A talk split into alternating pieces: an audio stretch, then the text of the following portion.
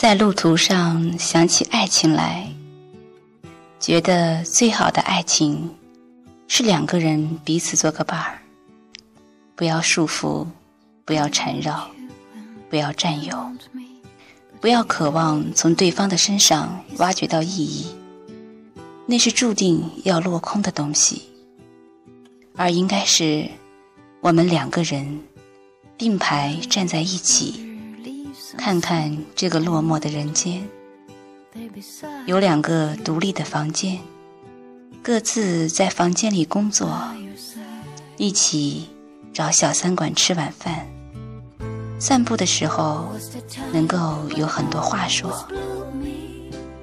拥抱在一起的时候，觉得安全，不干涉对方的任何自由，哪怕。他还在和旧日女友联络，不对彼此表白，表白是变相的索取，很平淡，很熟悉，好像他的气味就是你自己身上的气味。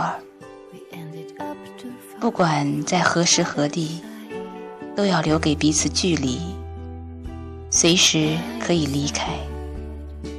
想安静的时候，即使他在身边，也像是自己一个人。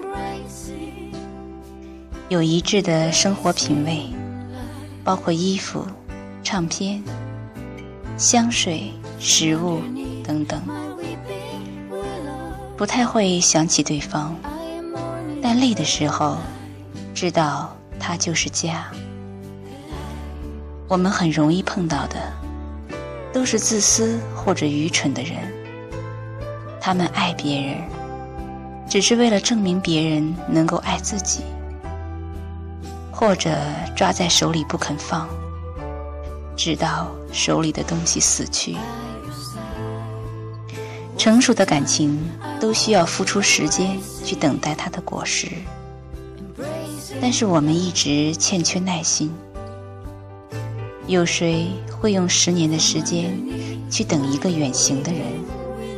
有谁会在十年的远行之后，依然想回头找到那个人？